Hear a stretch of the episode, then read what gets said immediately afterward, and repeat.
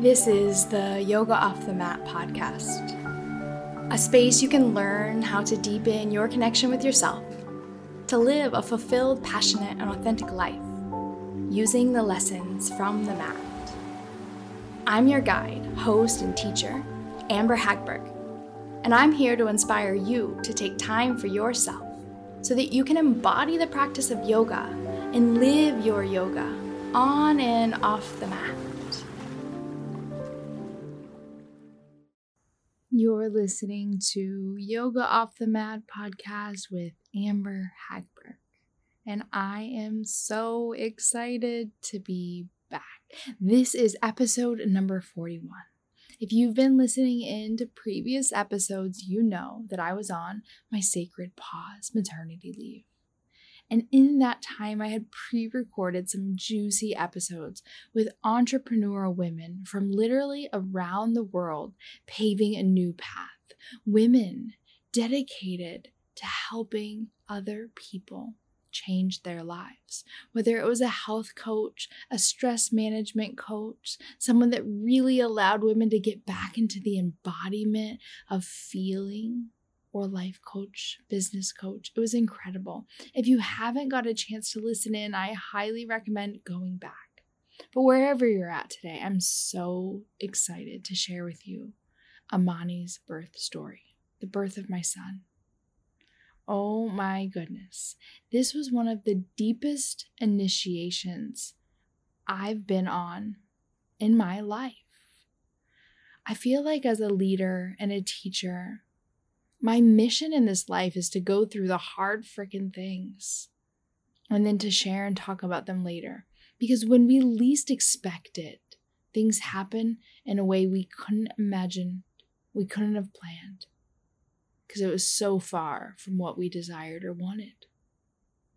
So I'm sitting here tonight recording this episode, just over the moon grateful and in love, and one day before my birthday. This is and has been the greatest year and the biggest blessing of my life. But it wasn't easy to get here. I know for some women, they don't like being pregnant, they're sick, things are just not fun. But for me, I loved being pregnant. If you've been listening to my podcast for a while, you know like I struggled with body image and getting bigger was daunting but I never felt so damn freaking sexy than when I was pregnant. I was just really rocking it. I, I embraced it all and I loved every moment. And I remember leading up into the days until he was born, just not really even being able to put my mind around birth. And so I had this dream this goal, this desire to have a beautiful home birth. I'm not one of hospitals and doctors and the traditional medicine way. We got a bathtub. My partner Harrison built me an outdoor bathroom so that I could be in nature. We got hot water. Yes, in Costa Rica, hot water is a specialty and it's something that I've been without for six and a half years, but going to give birth, you need hot water, and having a son, you don't want to birth them in cold, freezing water. So we upgraded, we got a bathtub to have a home water birth. I hired a doctor and a doula, the doula being one of my dearest, greatest, bestest friends. And I had been listening to many like hypnobirthing meditations on YouTube, practicing them, doing birthing visualizations and breathing exercises. And you know me, like, I would literally just buy a trip, uh, a flight to India, and I wouldn't even like plan what I was going to do when I got there. I just booked it and I would just go for it. And so I kind of did this with birth, thinking, like, I know how to breathe. I have my mantras. I was doing yoga almost every day, surfing up into seven and a half months pregnant, lifting weights and doing squats and walking up until the day he was born. Like I was fit, I was strong, I had a really good meditation practice. And I don't think that I could have prepared myself anymore. But I did also have this correlation like I was preparing for birth in the same way I'd prepared to go to a country. I just trusted. And I really had so much faith in my body and the the, the capability of women's bodies. Like I just birthed this human inside of me, created this human inside of me. Like, what do you mean I can't birth or I need to study or learn how? But I did. I read a couple books preparing for birth, the birth, and then post birth, what to expect afterwards when you have this newborn here. And so it was March 11th when I went to a sound bath healing and I went to the bathroom beforehand because you know, if you've ever been pregnant, when you gotta pee, you always gotta pee and um, I had started bleeding, and it was like a little bit brown, you know, discharge. And I was like, oh, what is this? Something's happening. So I go and tell my friend who's also super duper pregnant. She's due on uh, March 29th. And so, uh, uh, oh my god it's happening and so the, you know the women in there there was a bunch of moms and we're all giddy like maybe amber's gonna give birth during this class and so that was that and then throughout the weekend it kind of slowed down nothing nothing really happened. I did get a little crampy on sunday um, but the blood had subsided. And then on the 14th my dearest friend's daughter's birthday was happening and i just felt called to stay inside. I was like mm, i don't really want to go. I'm, I'm tired. I need to stay inside so instead, my partner Harris and I, we went and got ice cream and we went to bed. And I remember waking up around midnight and feeling like I had cramps. It was really, really crampy. And every time I would go pee in the middle of the night, I'd always like check, is there blood? It was just something I always did, just like for any sign. And uh, so, okay, no blood, go back to bed. And that was for like three hours. And then I woke up at 3 a.m. and there was blood and the cramping was getting worse. And I was like, oh no, what is this? So I took a picture, I sent it to my doula, I sent it to my doctor, and my doula responded to my phone call and my doctor hadn't yet. And she's like, oh yeah, this is the cervix, you know, I think I think it could be starting. And so I was like, it was 3 a.m. so tired. I was like, okay, I'm gonna try to go back to sleep. But the cramping was pretty bad. Um, and so I laid down and I was like, okay, go to sleep. And so I was able to fall asleep until about 6 a.m. And then at 6 a.m., it was like, ooh, it's strong. So I grabbed my birthing ball and I was rolling forward and back and breathing four counts in, six counts out, and just really going inside into this like meditative state and the contractions were starting to pick up. I, I wasn't counting, but um, Harrison was, and they were still pretty like 10 minutes apart or so. And I did that for a while, and then my doula ended up calling and being like, Hey, how are things going? She talked to Harrison, she hadn't talked to me. And everything was fine. I was I I had made breakfast the night before, a little bit of oatmeal with um, spirulina and chia seeds, almond milk. And so I was like, oh, I should eat now. And so I ate that. And then my doctor called and I answered and we chatted for a minute. And the contractions weren't bad, but it wasn't to a point like I wasn't able to fall back asleep. So what I would do is I'd just rock on my ball when they came and then I would lay down on my side um, when they passed. And then after some time, I was like, I want to go into the bedroom.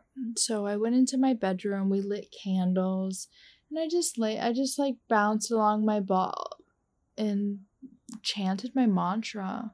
I birthed my baby boy with ease and grace. And I just kept repeating that to myself. And then I remember around 3 p.m., the doctor had came over.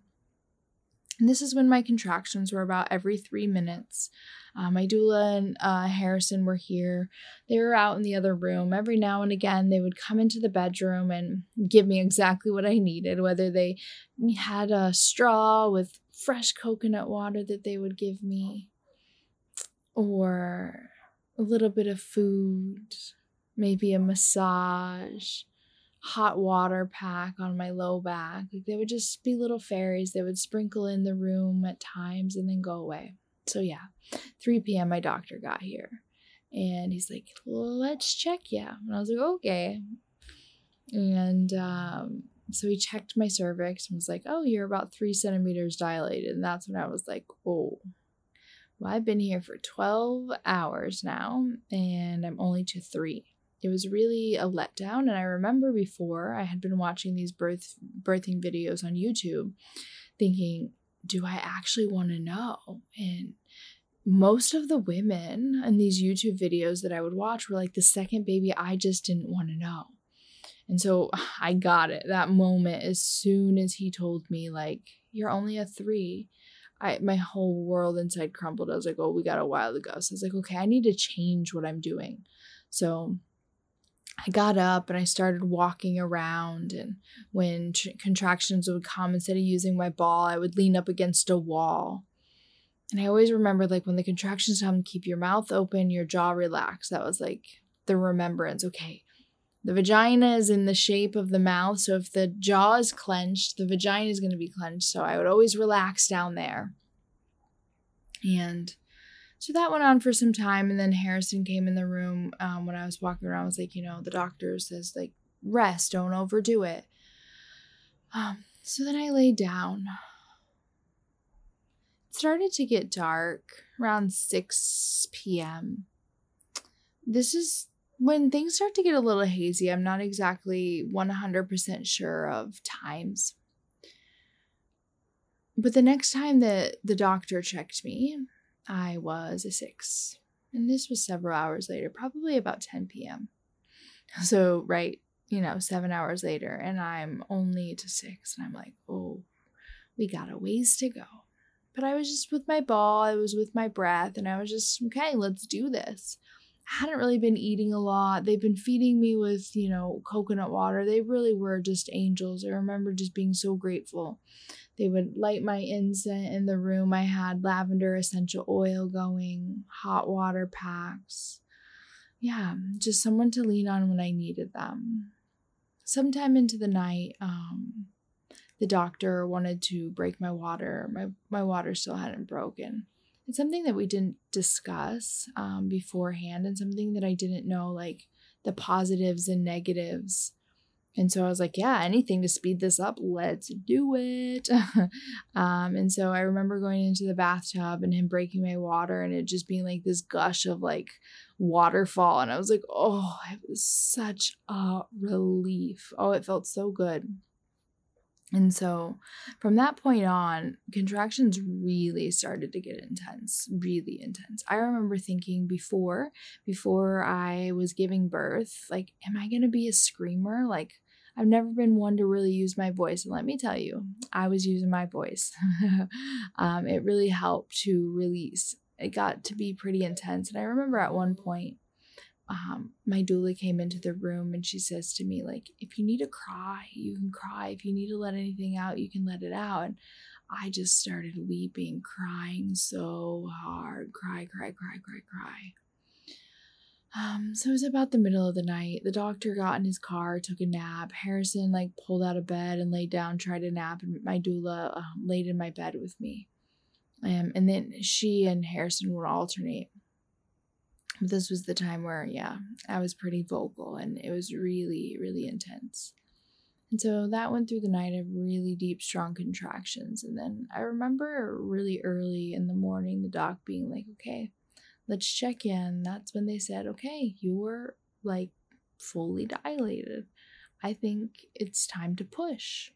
And so we go out, we get into the bathtub, and yeah, the doctor had got me really excited. He's like, any moment, Amani's gonna be here. I can feel his head. And it was like, oh gosh, his head is here. We did it. We made it. We're like about to meet Amani. And it was really emotional. It was like, okay, just a few more pushes like that, and Amani's gonna be here. And we were like getting all hyped up, and you know, the doctor was doing his thing, and we were pushing and pushing, and Amani wasn't coming. And I was just like, why are you getting me so excited? Like every time I push, he's not there and I don't feel him coming down. And so after some time, it was like, okay, let's take a break. This isn't working. And I just remember being really frustrated. Like, is he lying to me? Like, why does he say he's going to be here and he didn't come? So then I took a break, went into the room, and you know, the contractions actually started to slow down some. I think that the womb was getting tired because they were less consistent. And so, yeah, they were still there and they were still really strong. And we're going in and out of this for some time. Mm, and then I think about 10 a.m., you know, give or take, we decided, like, let's push some more. And we pushed, we pushed, and nothing happened. And then I remember just sitting in the bathtub, like hanging out. And then I asked my my doula, like, how did you push? How did you get your daughter here? I remember you said you pulled on something. And so she did this with a partner where the partner holds the rope and you hold the rope. And then as you exhale, you sit down into a squat and pull on the rope. So I was like, let's try that. Um, and so we came into the bedroom, we tried that, and it was like, oh, the doctor's like, yeah, you're like even more dilated. I think this is working like a lot. And so we did that for a while. Like, it, I can't remember how long. Um, time was a blur. I was really in this like daisy state. I didn't realize it then because I was super present, but the next like coming home was when I really realized the state that I was in and so so we tried this and that didn't work. And then I just remember the next time we went out to go and push, Harrison was a little like frustrated like come on amber we got to do this. This has to happen now or or something. And i was like what? Like he was like making me feel like we were in a hurry. And then that's when you know the doctor had said um, if baby doesn't come within an hour we're to have to think about plan b and i was so angry because when i asked my doctor like what's plan b what's the emergency he's like oh that rarely ever happens so we never talked about it so I had no idea that there was things that would happen along the way. And, you know, just reflecting back now, there's so much more education I have when it comes to choosing um, my doctor for the next baby for sure, because um, it was a surprise. But yeah, so one hour C section, I was like, oh my God, no way.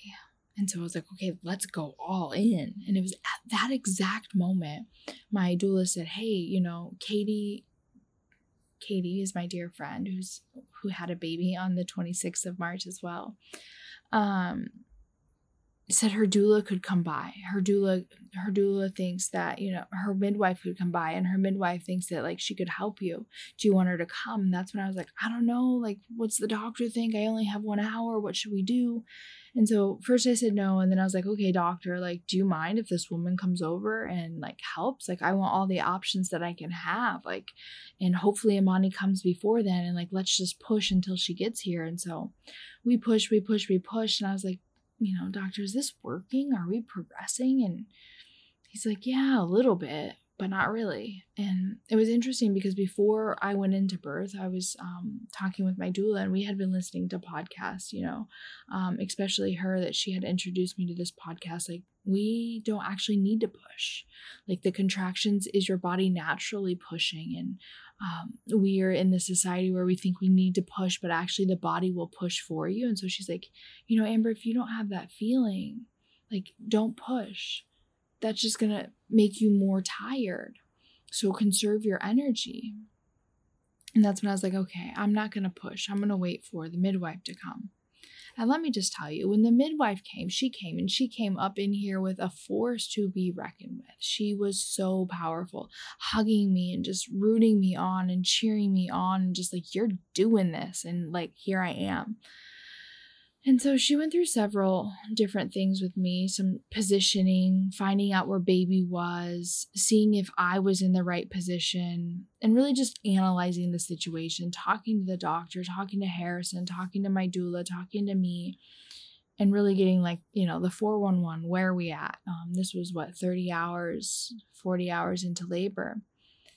And so we tried, but there was something happening where he was just kind of stuck in that position. And her recommendation was we all just needed to go to sleep, to rest, to take some time out and um, let my body recharge as well as like everyone here was tired and you know running off of coffee and no sleep. Um, and so that is when we had decided it was plan b. And my doula was like how do you feel how do you feel about this? And i was like no like this isn't an option. I didn't choose this. This isn't what i want. And you know i talked to the midwife like what what can i do? And so we went through options A, B, C, and you know, my partner Harrison was really worried, wondering, you know, if, if we're going to be okay. And so that's when the doula and midwife started packing my bags because, well, you know, Amber didn't have a plan B. She didn't have a bag pack. She didn't have a hospital bag. And so there they were packing my things up and preparing me to go to the hospital. And then me, Harrison, and Canelo, dog in the back, um, go 40 minutes to Cortez. Um, Harrison driving so freaking fast. Um, we arrived to the hospital and um, yeah, we tried to give a birth there, and they're like, he's not coming down. We need a C section. And they didn't tell me that. they were preparing me for surgery. And I was like, hi, can you guys tell me what's going on here? As they're shaving me and asking when I ate. And these different things and that's when you know then they told me they told me what was happening and so i surrendered and the sad part about it is you know here in costa rica covid's still a thing. So i was alone. Um, harrison was outside. But he did get a wait and, and meet amani. Amani came on december 16th and so funny you know like tuesday morning when i woke up at 3 a.m on the 15th i was like oh my my baby's gonna come on my brother's birthday. And he actually ended up coming on december or december march 16th um, at 10 58 p.m so you know 40 40 40 42 hours of laboring and then ended in a c-section. I just yeah i woke up that that morning um was able to meet my son. He was sitting there waiting for me on the bed, and I spent two days in, in the hospital, and there was a lot of tears, especially on the 18th, the full moon, um, when all the women were flooding in giving birth, and I was just grieving my my home birth. And finally, on Saturday, um, I was able to make it home to be with um, Harrison and sleep with Amani and to, to be the three of us. And I grieved and I cried. And I spent the next two weeks really processing with my doula and yeah, still processing now. And really what's coming mind and coming forward is, you know, life's initiations, death, the loss of a love, the ending of a relationship the ending of a career, a redirection that you can't imagine. The initiations that life bring forward and to us, we don't get to choose them. And I know that there's so much coming from this birthing experience out and through me that it's not something that I got to choose, but it's rather like something that life is preparing me for. And the same thing happened to me when I came out about my miscarriage or my eating disorder. It's like, oh, that happened to me too. That happened to me too. And the more I share about the C section, the more I realize so many of my yogi friends, so many of my healer friends, so many doulas, so many people that I know had a challenging birth. It's like you wouldn't think it would happen to quote unquote them, right? Like how much more could prepared could someone be? You know, I've sat 10 days in silent meditations just with my breath. And yet, we don't get to choose the lessons that come through. And so, as I sit here, I'm just like, okay, how can I walk myself through this? How can I lead myself through something that happened? And really allow this to be a lesson something that I can look back and be like, what could I have done differently? And how can I walk forward and through? And, and looking at the positive, you know, my son, he's here and he's healthy and he's cute and he's adorable and everything I dreamed it to be. And yet, I'm still grieving what I desired, what I planned for, what I envisioned. I birthed my baby boy with ease and grace. Where the heck is the grace and the ease in that story? And then it's so bizarre that the midwife, you know, Amber, grace is your superpower. My friends, wow, you're really doing this with such grace. You're going into motherhood so gracefully, and this word grace just kept coming and coming as I got home. And I'm like, wait a minute. This is not what I thought grace looked like. This is not what I pictured when I created my mantra for my birth. And yet, here it is, coming in a different way than I had planned or envisioned. And so I think to myself, how can I be a graceful leader? How do I walk myself through this? Am I going to choose to be a victim to my story or allow this to expand and crack my heart open? Already done, Amani's here.